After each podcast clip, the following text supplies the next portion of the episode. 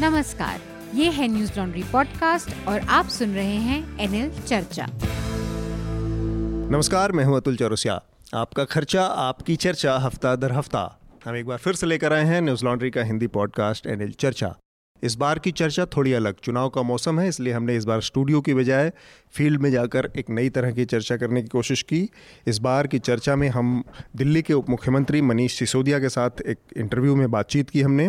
आप लोगों के सामने इस बार उनसे बातचीत पेश है। उम्मीद है आपको ये पसंद आएगी, तो अपने सुझाव और सलाह जरूर हमें इस इंटरव्यू पर दें। ये बातचीत न्यूज़ लॉन्ड्री के यूट्यूब चैनल पर भी उपलब्ध है, वहाँ पर आप इसे देख सकते हैं और अपनी राय भी दे सकते हैं।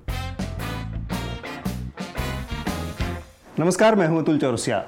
लोकसभा चुनाव का कारवां अपने छठवें चरण पर है। बारह मई को दिल्ली में लोकसभा के चुनाव होने हैं, मतदान की तारीख है। हम इस समय दिल्ली के उप मुख्यमंत्री और शिक्षा मंत्री मनीष सिसोदिया जी के साथ बैठे हैं।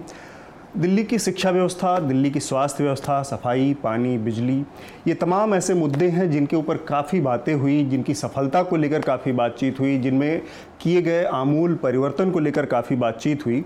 तो हम यहाँ पर कोशिश करेंगे कि जिन पर काफ़ी बात हो चुकी है उन पर बात न करके कुछ ऐसे मुद्दों के बारे में बात करें जिन पर कमोबेश कम बात हुई है या जिनके बारे में जनता को थोड़ा सा और ज़्यादा जानने की ज़रूरत है।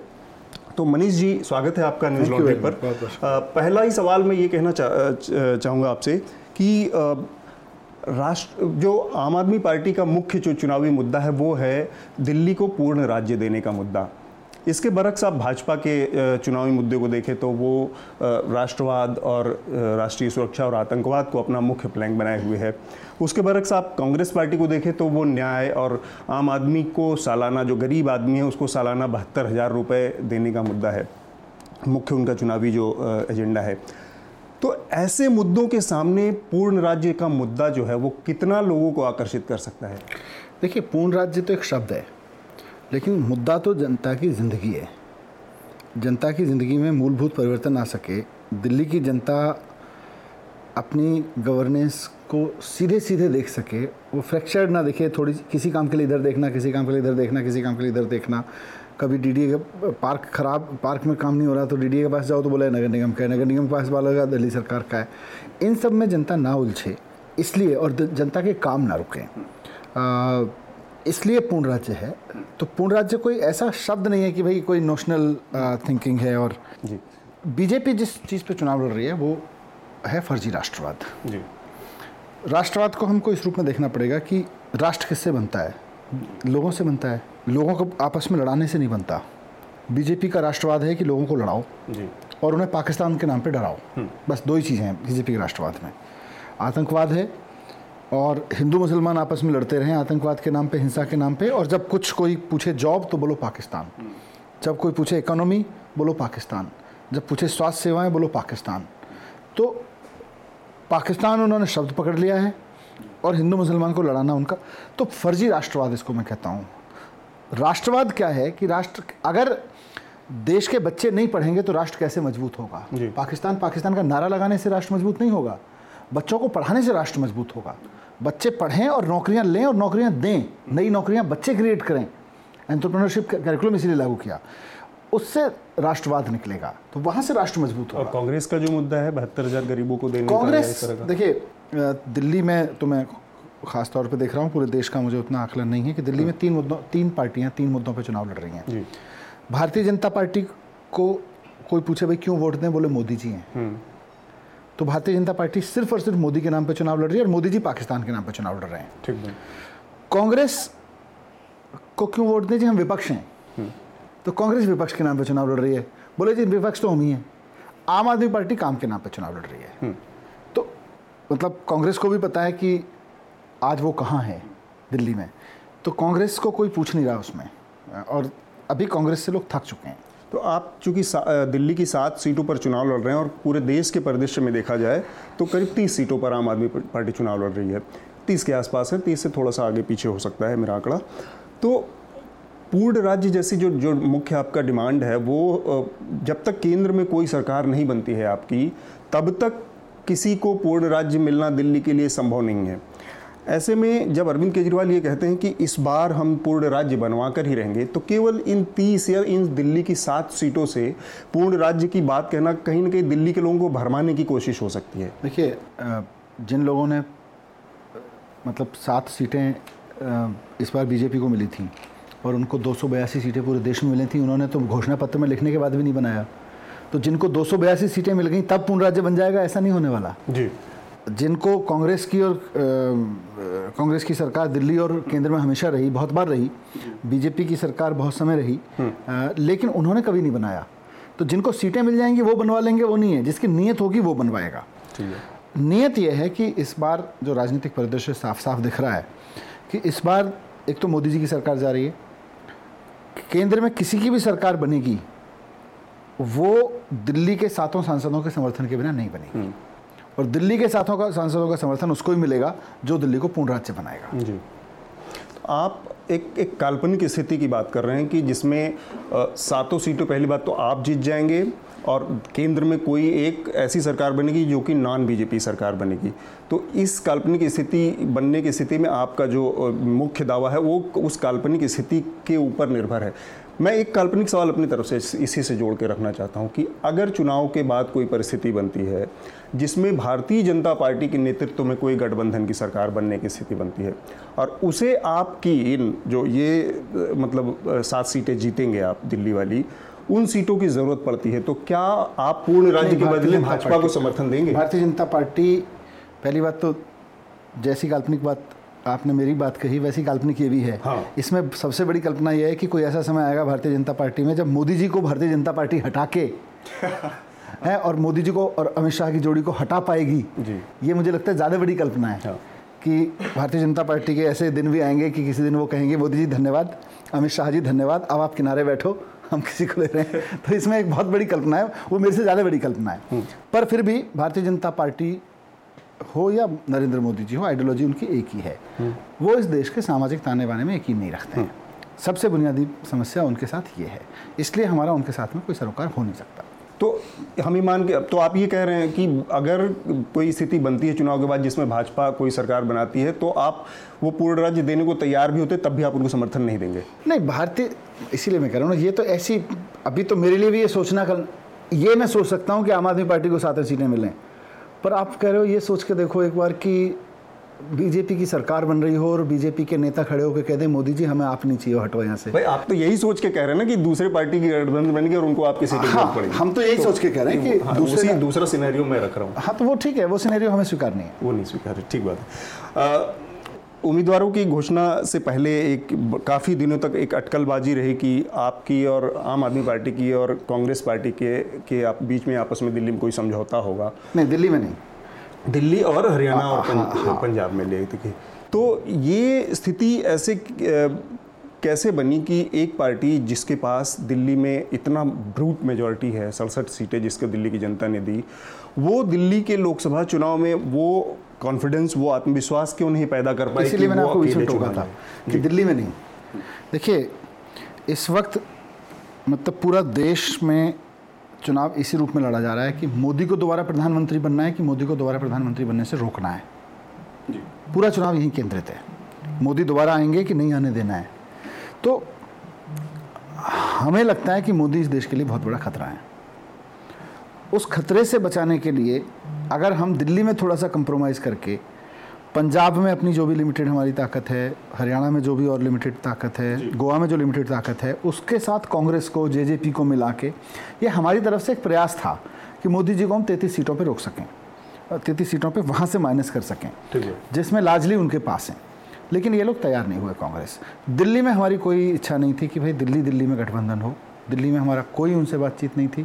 हमारी बातचीत सिर्फ इतनी थी, भाई अगर आप और हम सब मिलके मोदी को रोकना चाहते हैं तो तैंतीस सीटों पे मोदी को रोकने का फार्मूला ये है, और वो बहुत शॉर्ट शॉर्ट फार्मूला था, हो सकता तो, था। आ, कौन था? ये कहा गया कि इसमें सबसे बड़ी जो खलनायक थी वो शीला दीक्षित थी। आप किसको जिम्मेदार मानते हैं जो मोदी को नहीं रोकने का फार्मूला काम नहीं करता? पता नहीं, ये तो कांग्रेस जाने। आप लोग बातचीत में थे तो हमारे तरफ से तो कांग्रेस, हमारे कुछ नेताओं की कांग्रेस के बड़े नेताओं से बात हो रही थी केंद्रीय स्तर पे, लेकिन जब उन्होंने कहा कि हम हरियाणा और पंजाब, चलिए पंजाब भी हमने कहा चलो पंजाब भी छोड़ दो, पंजाब में आप सत्ताएं हम बिल्कुल विपक्ष में हैं, दोनों डायरेक्ट कॉन्फ्लिक्ट है, डायरेक्ट कॉन्फ्लिक्ट है, है।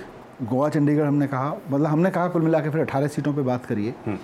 अठारह सीटों से कम पे हमारे सिर्फ दिल्ली दिल्ली के लिए हमारे लिए भी कोई ज़रूरी नहीं था, क्योंकि दिल्ली में हमको नुकसान होता। दिल्ली में आज हम सातों सीटों पे बहुत ज़ोर से लड़ रहे हैं। दिल्ली दिल्ली में अगर कांग्रेस के साथ में गठबंधन होता तो फिर कांग्रेस वाली जो सीटें थी वो बहुत नीचे हो जाती। जी, एक आगे बढ़ते हैं, आपके घोषणा पत्र की बात करते हैं। आपके घोषणा पत्र में एक बड़ी महत्वपूर्ण बात आई है कि अगर आपकी सरकार बनती है, दिल्ली में तो है ही है आपकी सरकार, तो जो पचासी परसेंट दिल्ली के कॉलेजों की सीटें हैं उन पर स्थानीय लोगों को आरक्षण दिया जाएगा। स्थानीय मतलब कौन, मैं वही समझना चाह रहा हूँ, वो कौन लोग, वो मैं वही कह रहा हूँ कि एक आदमी बिहार से यहाँ आता है, रिक्शा चलाता है, एक आदमी तमिलनाडु से आता है, किसी सॉफ्टवेयर कंपनी में काम करता है या किसी और मार्केट की दुकान पे काम करता है। अब वो आदमी तमिलनाडु कर्नाटक से आया निकल के, अगर वो कर्नाटक में रह के अपने बच्चों को पढ़ाता तो कर्नाटका की यूनिवर्सिटी में उसके बच्चों को पचासी परसेंट प्रायोरिटी मिलती, बिहार वाले को बिहार की में मिलती, बिहार की यूनिवर्सिटी में मिलती। अब अब दिल्ली आ गया हो, दिल्ली यूनिवर्सिटी कहती है जी दिल्ली में आपको प्रायोरिटी नहीं मिलेगी। अब वो बिहार वापस जाता है या कर्नाटक वापस जाता है, कर्नाटक कहते हैं जी आप तो दिल्ली के हो गए, हमारे तो रहे नहीं आप। तो स्थानीय का मतलब जो भी आदमी दिल्ली में अपने बच्चों को पढ़ा रहा है, दिल्ली के गवर्नमेंट और प्राइवेट स्कूलों से ढाई लाख बच्चे निकलते हैं हर साल। तो मतलब आप यही कहना कि जो स्कूली शिक्षा यहाँ से करके आएगा उसको मिलेगा। बारहवीं क्लास जो यहाँ से पास कर रहा है वो कहीं से भी आया हो देश में, हाँ। मेरे लिए वो दिल्ली का नागरिक है। हाँ। अब वो उसी लिए मैं आपके सामने मैथमेटिक्स रख रहा था कि दिल्ली में से ढाई लाख बच्चे हर साल स्कूलों से निकलते हैं पास करके, गवर्नमेंट प्राइवेट से।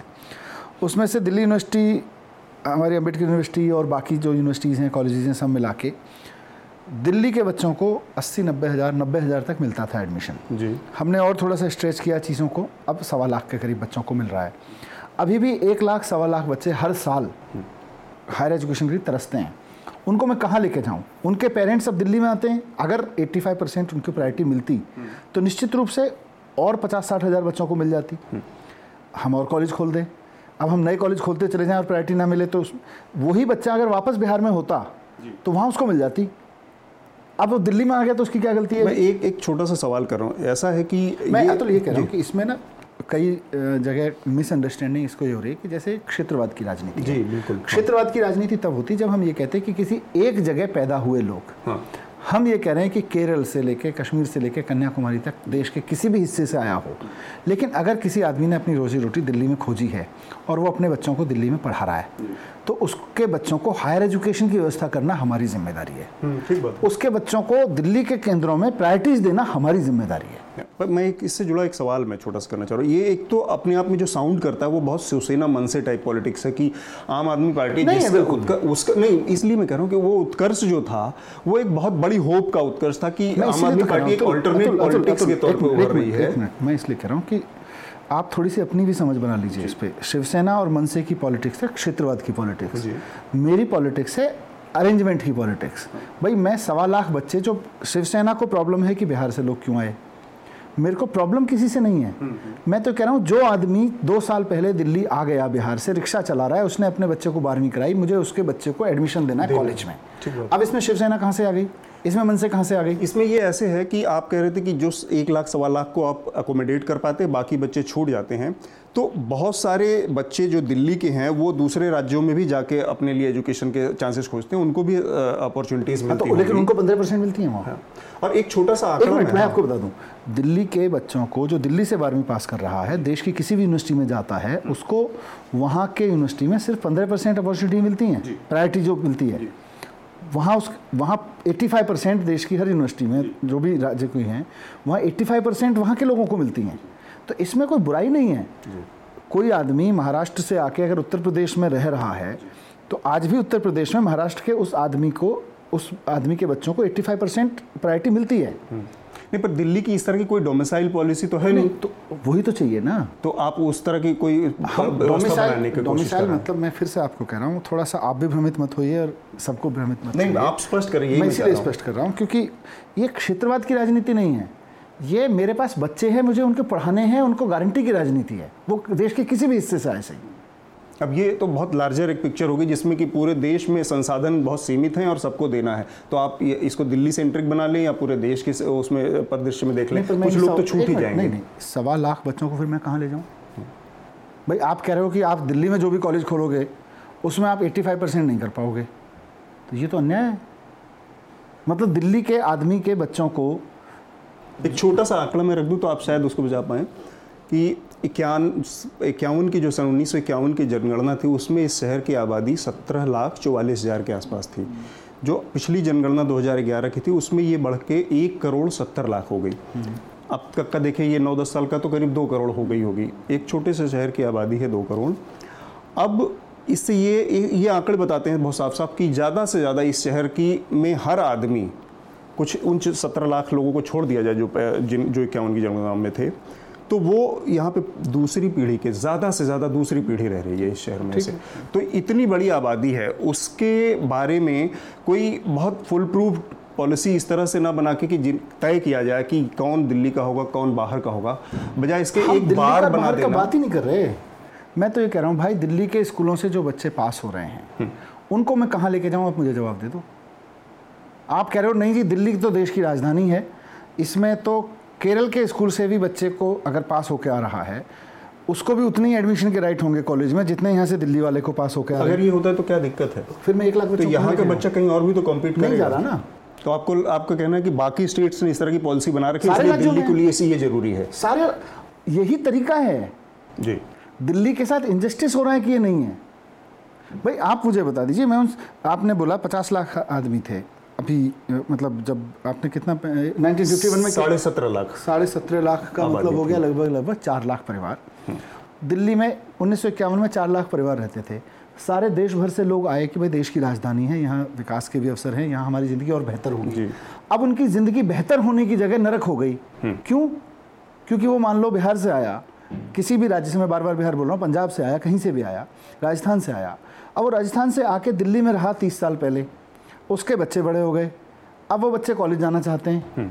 अब आप कह रहे हो नहीं जी आप दिल्ली के कॉलेजेस में तो आपका हक इसलिए नहीं बनता क्योंकि ये तो देश की राजधानी है। ठीक है। और आप वो वापस जाके राजस्थान में एडमिशन मांगे, वो बोले जी आप तो तीस साल पहले चले गए थे।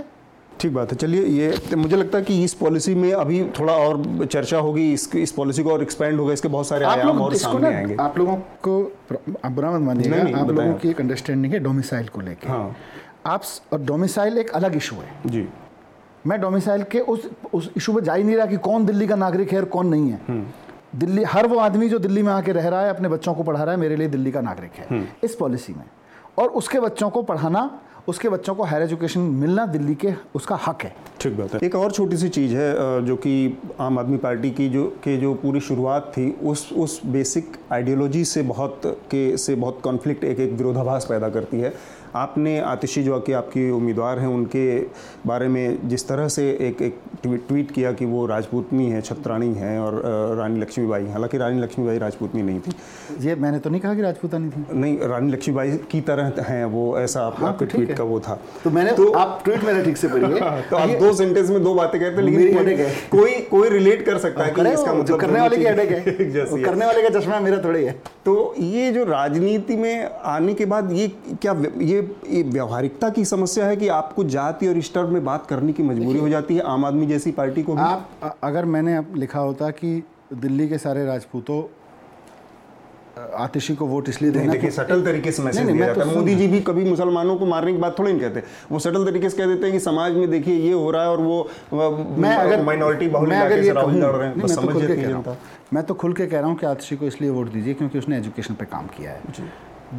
कांग्रेस खड़े होकर कह रही है आतिशी को इसलिए वोट मत दीजिए क्योंकि वो यहूदी है और मुसलमानों का और यहूदियों का तो पुश्तैनी बैर है, इसलिए उनको वोट नहीं देना, और अगर वोट दे दिया तो मुसलमानों दोजख में जाओगे जी। कांग्रेस के नेता कहते हुए देखे गए। तो अब मुझे खुल के कहना पड़ेगा उनको कि इन कांग्रेस वालों के भ्रम में मत आओ, वो लड़की यहूदी नहीं है, वो राजपूत है, बात खत्म। पर मैं ये नहीं कह रहा राजपूत है इसलिए वोट दे देना, वोट इसलिए देना क्योंकि उसने एजुकेशन पे काम किया है। तो आपका ये कहना है कि बेसिकली आपकी बात को जिस तरह से रखा गया वो बात वो मकसद नहीं था। मेरी बात को किसी भी तरह से रखा जाए और रखने वाले नहीं, राजनीति में क्योंकि एक बात के कई अर्थ निकाले जाते हैं, तो आप इससे बच नहीं सकते। राजनीति मैं तो खुल के बोल रहा हूँ जो बोल रहा हूँ, मैं दोबारा बोल रहा हूँ, अगर आतिशी यहूदी होती मुझे उसमें भी कोई प्रॉब्लम नहीं थी। ठीक है, मैं उस वक्त खुल के कह रहा होता। आज आतिशी यहूदी नहीं है, और कांग्रेस अगर झूठ फैलाएगी और मुसलमानों के अंदर ये भावना भड़काएगी कि खबरदार अगर यहूदियों को वोट दे दिया, वरना यहूदियों ने तो हमेशा मुसलमानों पे अत्याचार किए फलाना डेमका, तो भाई मुझे बोलना पड़ेगा जाके कि ये आदमी झूठ बोल रहा है। एक और सवाल, मैं दूसरे विषय पर आता हूँ। एक सवाल आया था काफ़ी, जिस पे बहुत ज़्यादा स्पष्टता नहीं आ पाई। राज्यसभा के जो उम्मीदवारों को जो जिस तरह से आम आदमी पार्टी ने टिकट दिया, उसको लेकर एक बड़ा मैसेज गया ये कि जो सुशील गुप्ता और एन डी गुप्ता के दोनों टिकट्स थे, उनको लेकर एक बड़ा मुद्दा बना। संजय सिंह के उसको लेकर तो नहीं, लेकिन जिस तरह से बाद में पार्टी के अंदर उठापटक मची, आशुतोष ने पार्टी छोड़ी, आशीष खेतान अलग हुए पार्टी से, ये आरोप लगा कि आम आदमी पार्टी ने दो सीटों का सौदा कर लिया। एकदम अनजान से दो चेहरों को ले आके राज्यसभा में बिठाया गया, जबकि आम आदमी पार्टी के पास बहुत अच्छे चेहरे थे। प्रॉब्लम क्या है कि मीडिया के साथ एक थोड़ी सी प्रॉब्लम है जो अब सब सारे लोग मीडिया के ऊपर कहते थे सारी प्रॉब्लम। मीडिया सवाल पूछेगा तो मीडिया से बोला जाएगा ना। आपका सवाल है, आपने बोला अनजान से चेहरे, अब जो टीवी में ना दिखे वो अनजान ही होगा जी। नहीं, पर सामाजिक आपके लिए जान क्या है, और ये सारी सामाजिक कार्य आप थोड़ी तय करते हैं कि नहीं है। बहुत सारे तरीके हैं। आपको पता है कि जंतर मंतर पे पहले दिन दरी किसने बिछाई थी? उसमें तो श्री श्री रविशंकर के लोग भी थे, और श्री श्री रविशंकर साहब ने भारत संघ जो बाबा रामदेव के लोग भी थे, वो तो मैंने देखा था। देखिए, मैं इसीलिए पूछ रहा हूँ, जंतर मंतर पे पहले दिन जिस कार्यकर्ता ने दरी बिछाई, आप उसको नहीं पहचानते हैं। आप सिर्फ उसको पहचानते हैं जिसने जंतर मंतर पे पहले दिन माइक हाथ लेके भारत माता की जय का नारा लगाया और भाषण दिया जी। तो अब आपको लगेगा यार मैं तो सिर्फ, अब ये आपकी संकुचित सोच है, मेरे लिए दोनों कार्यकर्ता बराबर है जी। जिसने पहले दिन दरी बिछाई, जिसको मैंने कहा यार इतने पाँच सौ लोग आ गए हैं, इनके लिए पानी की व्यवस्था कर दो, फिर मैंने किसी को कहा यार रात को सोएंगे लोग, रात को गद्दे की व्यवस्था, मेरे लिए तो वो भी कार्यकर्ता इंपॉर्टेंट है। आपके लिए जो जाना पहचाना चाह रहा है, क्योंकि आप सिर्फ फोटो देखते हैं, तो वो आपकी प्रॉब्लम है, मेरी थोड़ी है। मैं तो सारे कार्यकर्ताओं को जानता हूँ, मेरे लिए सारे जाने पहचाने हैं। पर आपको लगता है कि इसकी आपकी वजह इसकी वजह से पार्टी के अंदर कोई रिजेंटमेंट नहीं हुआ या कोई उठापटक? रिजेंटमेंट तो हमेशा होता है। आप दरी बिछाने वाले को दे दो, माइक वाला चिल्लाएगा, आप माइक वाले को दे दो, दरी वाला चिल्लाता है। तो आपको ये स्वाभाविक प्रक्रिया लग रही थी? भाई जिस बहुत बार होता है। मुझे टिकट मिला पटपड़गंज में, मैं माइक वाला था, मेरा टीवी पे इंटरव्यू चलता था, मैं टीवी डिबेट्स में होता था। मुझे जब टिकट मिला, पटपड़गंज के चार कार्यकर्ताओं ने कहा जी हम पटपड़गंज में संगठन बना रहे थे, हम कहाँ गए। बात उनकी ठीक थी, पर पार्टी का अपना डिसीजन है, पार्टी के प्रोस्पेक्टिव्स होते हैं, पार्टी का विनिंग प्रोस्पेक्टिव देखती है, पार्टी आगे का वो देखती है, सबका कॉन्ट्रीब्यूशन देखती है। आपके पास समय चूँकि कम है, तो मैं आखिरी सवाल की तरफ आता हूँ। जिस तरह से पिछला चुनाव लड़ा आपने लोकसभा का दो हज़ार चौदह का, ढाई सौ से करीब उम्मीदवार लोकसभा के थे, बहुत बड़े बड़े नामी गिरामी चेहरे थे, एक बड़ी दूसरे तरह की होप थी, एक अल्टरनेट पॉलिटिक्स की बात थी। दूसरा चुनाव आते आते लोकसभा का आम आदमी पार्टी तीस सीटों के ऊपर चुनाव लड़ रही। तो इस संदर्भ को देखते हुए फ्यूचर की पॉलिटिक्स क्या है, राष्ट्रीय जो पॉलिटिक्स हो सकती है, नेशनल राष्ट्रीय स्तर की जो पॉलिटिक्स होगी आपकी, वो क्या है, किस तरह का भविष्य, और कब तक उसमें आप फुल फ्लेजेड आने की उम्मीद रखते हैं? देखिए, हम जिस आम आदमी पार्टी एक सोच है, आम आदमी पार्टी इस बात की सोच है कि क्या इस देश में शिक्षा के नाम पे चुनाव लड़े जा सकते हैं, धर्म के नाम पे, जाति के नाम पे, और तमाम तरह के समीकरणों पर चुनाव लड़े जाते हैं। क्या कभी चुनाव शिक्षा के नाम पर लड़े जा सकते हैं? क्या कभी स्वास्थ्य नीतियों पर चुनाव लड़े जा सकते हैं? आम आदमी पार्टी उसका एक प्रयोग है। जिस राज्य में भी ये प्रयोग संभव होगा हम करेंगे। हमने दिल्ली में किया, हमने हरियाणा में करेंगे, अब हमने पंजाब में किया, हमने गोवा में किया। अभी तो आप जिस तरह से या दिल्ली में सीटें आरक्षित कर रहे हैं स्कूलों में बच्चों को, तो यूपी बिहार में आप जाके क्या कहेंगे? उनको तो ये रहेगा कि आपने उनके बच्चों को जैसे मीडिया वाले मित्र आप जैसे मीडिया वाले मित्र रहे, तो आप हमारे दिल्ली में भी पिटवाओगे। थोड़ा सा कंफ्यूजन हमारा नहीं, हमारा ये ये काम आरक्षित और प्रायोरिटी में अंतर है भाई जी। आरक्षित होता है रिजर्वेशन, प्रायोरिटी होता है कि दिल्ली के, मैं बार बार कह रहा हूँ जी, गोरखपुर में मैं जाऊँगा तो गोरखपुर का आदमी मुझे कहेगा जी मेरे मेरा भाई दिल्ली में पढ़ता है और आपने उसके बच्चे को एडमिशन दिलवा दिया, इसलिए मेरे यहाँ मेरी व्यवस्था कर दो। आप क्यों बार बार आरक्षित करते हो? आप क्यों बार बार राष्ट्रीय फलक की पॉलिटिक्स की बात? राष्ट्रीय फलक में क्षेत्रवाद, भाई मुझे नहीं पता कि आप कैसे समझ पाओगे इस चीज़ को, या आपकी समझ बन पाएगी कभी कि नहीं बन पाएगी इस चीज़ को लेके। लेकिन मनसे और शिवसेना का जो क्षेत्रवाद है और मेरे प्रायोरिटी के इशूज़ में अंतर है।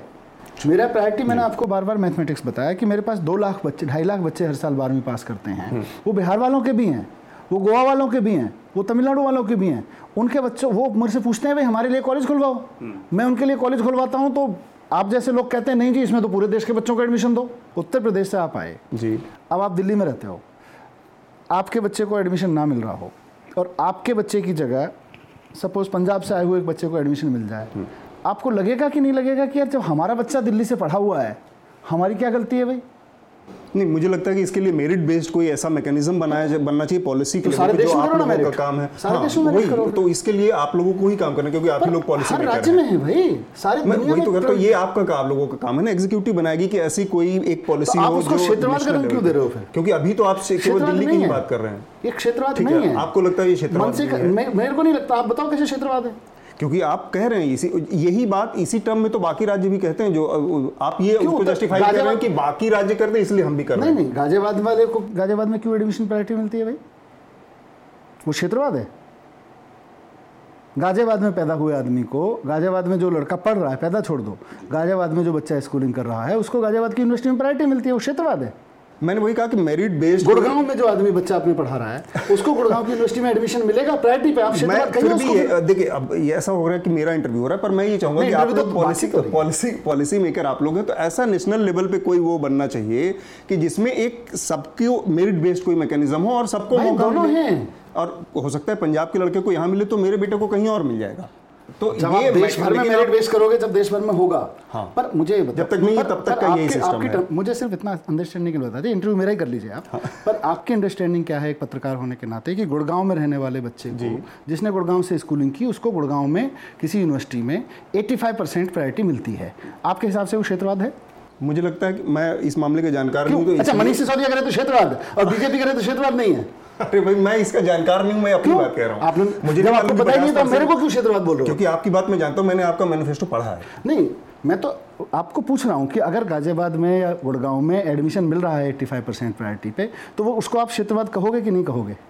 अगर ऐसा होगा तो कहना बिल्कुल कहना पड़ेगा ये क्षेत्रवाद हो गया, बिल्कुल कहूँगा। अगर माफ़ कीजिएगा तो माफ़ कीजिएगा, आपके क्षेत्रवाद की समझ बहुत संकुचित है, माफ़ कीजिएगा। नहीं, नेता की संकोच इतनी संकुचित है कि वो केवल सीटों के दायरे में पचासी परसेंट छेड़ बांध के और वोट बटोर लेना चाहता है। मैं, मैं सिर्फ बच्चों को पढ़ाना चाहता हूँ, पर इलेक्शन के टाइम पे है राजनीति करेगी, वोट की ही पॉलिटिक्स हुई ना, ये राजनीति से ही होगा, इसमें हित नहीं हुआ। फिर मैं वोट मांगूंगा, हिट नहीं है फिर। अगर अरे लार्जर हिट इसमें है कि बच्चे पढ़ें।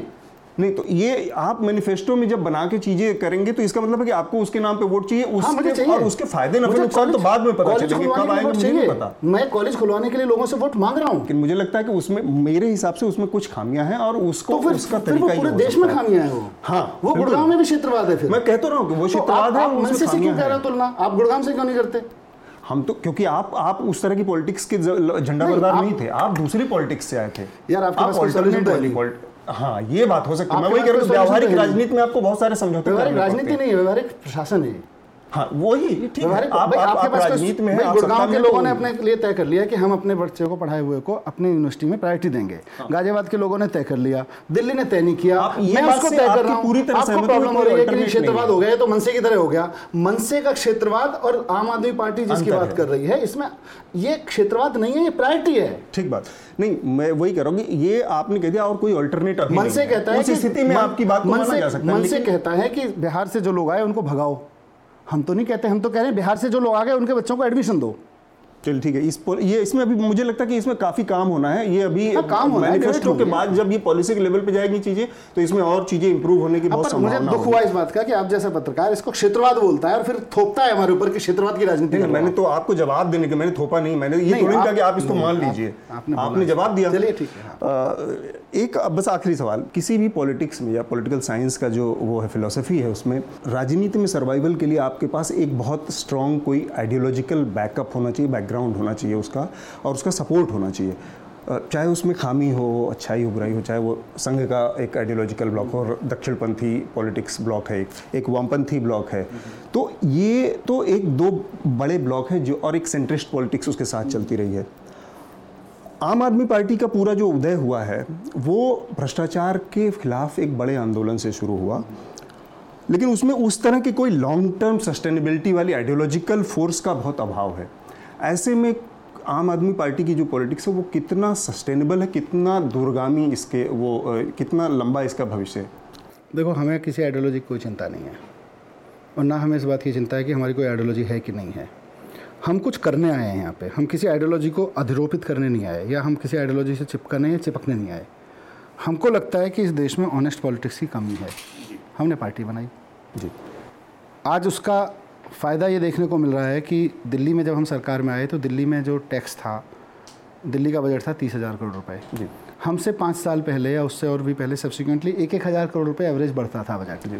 तो हमसे पाँच साल पहले पच्चीस हज़ार करोड़ रुपए था और दो हज़ार पंद्रह तक आते आते वो तीस हज़ार करोड़ रुपए हुआ। दो हज़ार पंद्रह से दो हज़ार उन्नीस तक चार साल में वो बजट हो गया साठ हज़ार करोड़ रुपए। ये ऑनेस्ट पॉलिटिक्स का है। क्यों? क्योंकि पहले नेता और मंत्री टैक्स बढ़ाते थे, एक हाथ से दूसरे हाथ से पैसा लेके वो टैक्स कम कर देते थे। एक हाथ से रेड डलवाते थे, दूसरे हाथ से वो रेड डलवा रेड वालों को इंस्पेक्टर कहते थे बस भाई चाबी टाइट हो गई, पैसा आ गया, अब चाबी छोड़ दे। वो हमने चार साल में बंद किया। तो उस, उसी व्यापारी ने दिल्ली के टैक्स का पैसा दिया जी। तीस हज़ार करोड़ रुपए देने वाले ने साठ हज़ार करोड़ रुपए दिया, जबकि हमने टैक्स का स्ट्रक्चर कम कर दिया। आज दिल्ली सरकार के पास खूब पैसा है लोगों के ऊपर खर्च करने के लिए, लोगों के काम करने के लिए। हमारा आइडियोलॉजी अगर आप पूछें तो हमारी आइडियोलॉजी जो है, आइडियोलॉजी क्या होती है? आइडिया ऑफ इंडिया है जी जी, idea of your own country है। मेरी हमारी पार्टी की आइडियोलॉजी है idea of India through education, through quality education for all, पाँच परसेंट लोगों के लिए नहीं। इन सब आइडियोलॉजी से हमें कोई मतलब नहीं है। हम इसको भी अपने चिपकने चिपकाने की बात नहीं कर रहे। ऑनेस्ट पॉलिटिक्स चाहिए, ऐसी पॉलिटिक्स चाहिए जो एजुकेशन को प्रायोरिटी पे लेके चले, हेल्थ को लेके प्रायोरिटी पे चले। ये हमारी पॉलिटिक्स है, इसको आप कोई आइडियोलॉजी बोल लो, हमें कोई फर्क नहीं पड़ता। तो आपको लगता है कि ये जो जो आम आदमी के जीवन से, रोजमर्रा के जीवन से जुड़े इशू हैं, इनको भी मिलाकर एक आइडियोलॉजी बनती है और वो उससे सर्वाइव किया जा सकता है। आइडियोलॉजी बने ना बने, गवर्नेंस बनती है। गवर्नेंस का मैं इसलिए कह रहा हूँ, आइडियोलॉजी कॉन्सेप्ट है, आइडियोलॉजी हो सकता है किसी और कॉन्सेप्ट में आती हो। हमारा कॉन्सेप्ट है कि भाई गवर्नेंस है, लोगों की ज़िंदगी से जुड़ी हुई प्रायोरिटीज़ हैं, उन प्रायोरिटी को हमको देना है। लोगों से ईमानदारी से टैक्स इकट्ठा करना है, उस पैसे को इकट्ठा करने में लीवरेज मतलब लीकेज नहीं होनी चाहिए, उसके खर्च करने में लीकेज नहीं होनी चाहिए और उसका विज़न होना चाहिए। चलिए, हमसे बातचीत करने के लिए बहुत बहुत धन्यवाद। Thank you. उम्मीद है आप लोगों को ये बातचीत पसंद आई होगी। अपने सुझाव और सलाह हमें ज़रूर भेजें और इस चर्चा के साथ ही हम अपनी जो हमेशा की आपसे अपील होती है उसको करेंगे कि न्यूज़ लॉन्ड्री को सब्सक्राइब करें या फिर किसी भी मीड, ऐसे मीडिया संस्थान को सब्सक्राइब करें जिसे आप पसंद करते हैं, क्योंकि आपके समर्थन से जो मीडिया खड़ा होगा वो आपकी बात ज़्यादा करेगा और किसी भी तरह के कॉरपोरेशन, किसी भी तरह के पॉलिटिक्स के दबाव से मुक्त रहेगा। शुक्रिया। न्यूज़ लॉन्ड्री के सभी पॉडकास्ट टिचर, आईट्यून्स और दूसरे पॉडकास्ट प्लेटफॉर्म पर उपलब्ध हैं। खबरों को विज्ञापन के दबाव से आज़ाद रखें, न्यूज़ लॉन्ड्री को सब्सक्राइब करें।